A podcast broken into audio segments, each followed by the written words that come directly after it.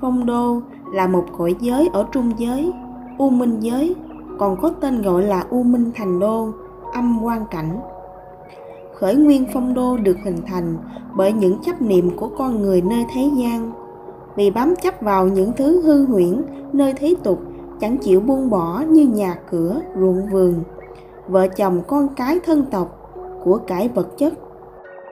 Từ đó, những chấp niệm này tạo nên những hình ảnh mờ ảo trong tâm trí chúng sinh đã nhập âm cảnh, chuyển sinh vào quỷ đạo, chủ yếu là ngạo quỷ, khao khát được tiếp tục níu giữ, sở hữu các vật chất, tài vật.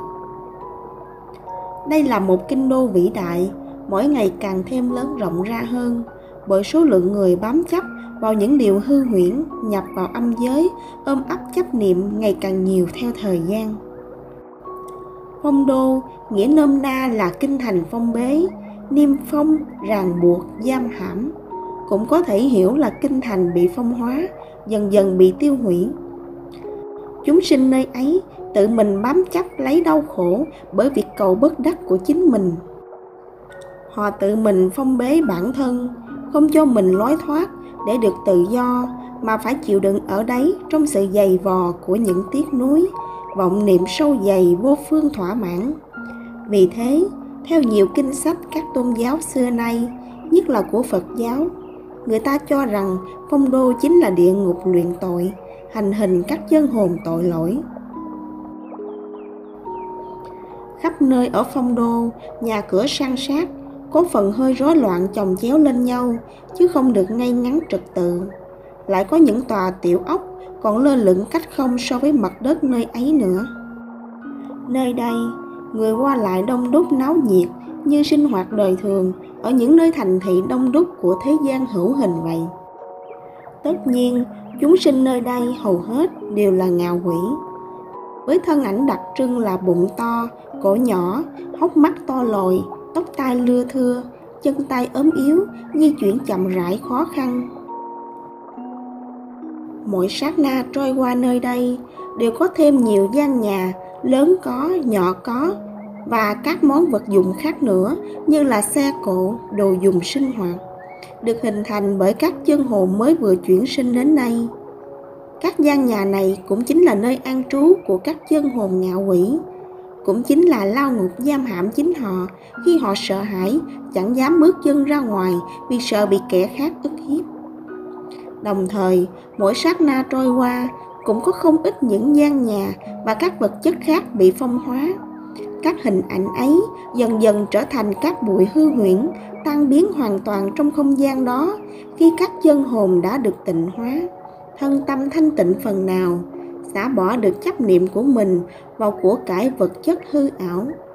Thân ảnh của họ cũng dần tan biến khỏi phong đô, chuyển sinh đến một nơi nào đó trong tam giới ở đây, tình trạng ma cũ, ức hiếp ma mới là rất thường xuyên. Cũng có những hội nhóm hoạt động hình thành nên các thế lực, chia nhau ra cai quản các khu vực nhất định. Có người lãnh đạo cụ thể, gọi là quỷ vương hay ma vương. Dân hồn nào chuyển sinh đến ngay khu vực của họ cai quản, tự nhiên cũng trở thành một phần tử chịu dưới quyền sai khiến của họ, như là âm binh tùy ý họ điều động.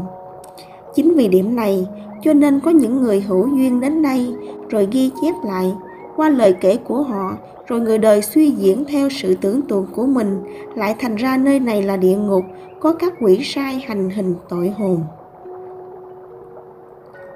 vì trưởng quản phong đô hiện thời được xưng tán với tôn danh là phong đô thánh chủ, phong đô đại đế. Đó cũng chính là sự hóa thân thị hiện hình tướng quỷ vương dạng của Đức Đại Thánh Địa Tạng Vương Bồ Tát.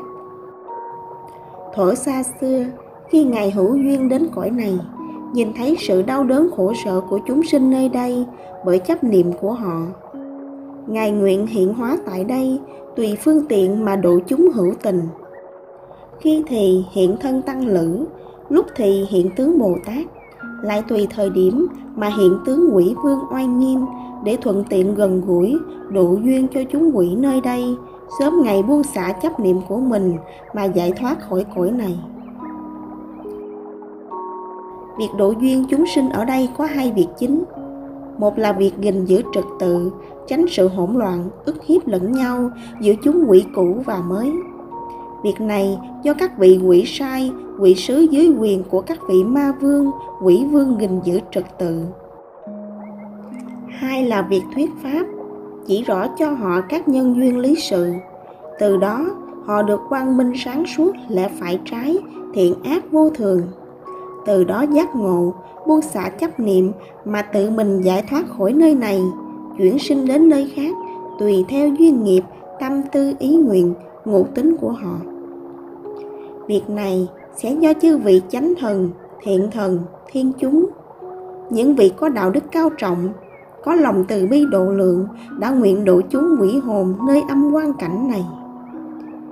Chư vị như thế có nhiều vị hiển hóa thị hiện cả hai vai trò, khi là quỷ vương, quỷ sai, khi lại biến hóa thành thiện thần, thiên chúng, tùy duyên hóa độ, vi diệu chẳng thể nghĩ bàn.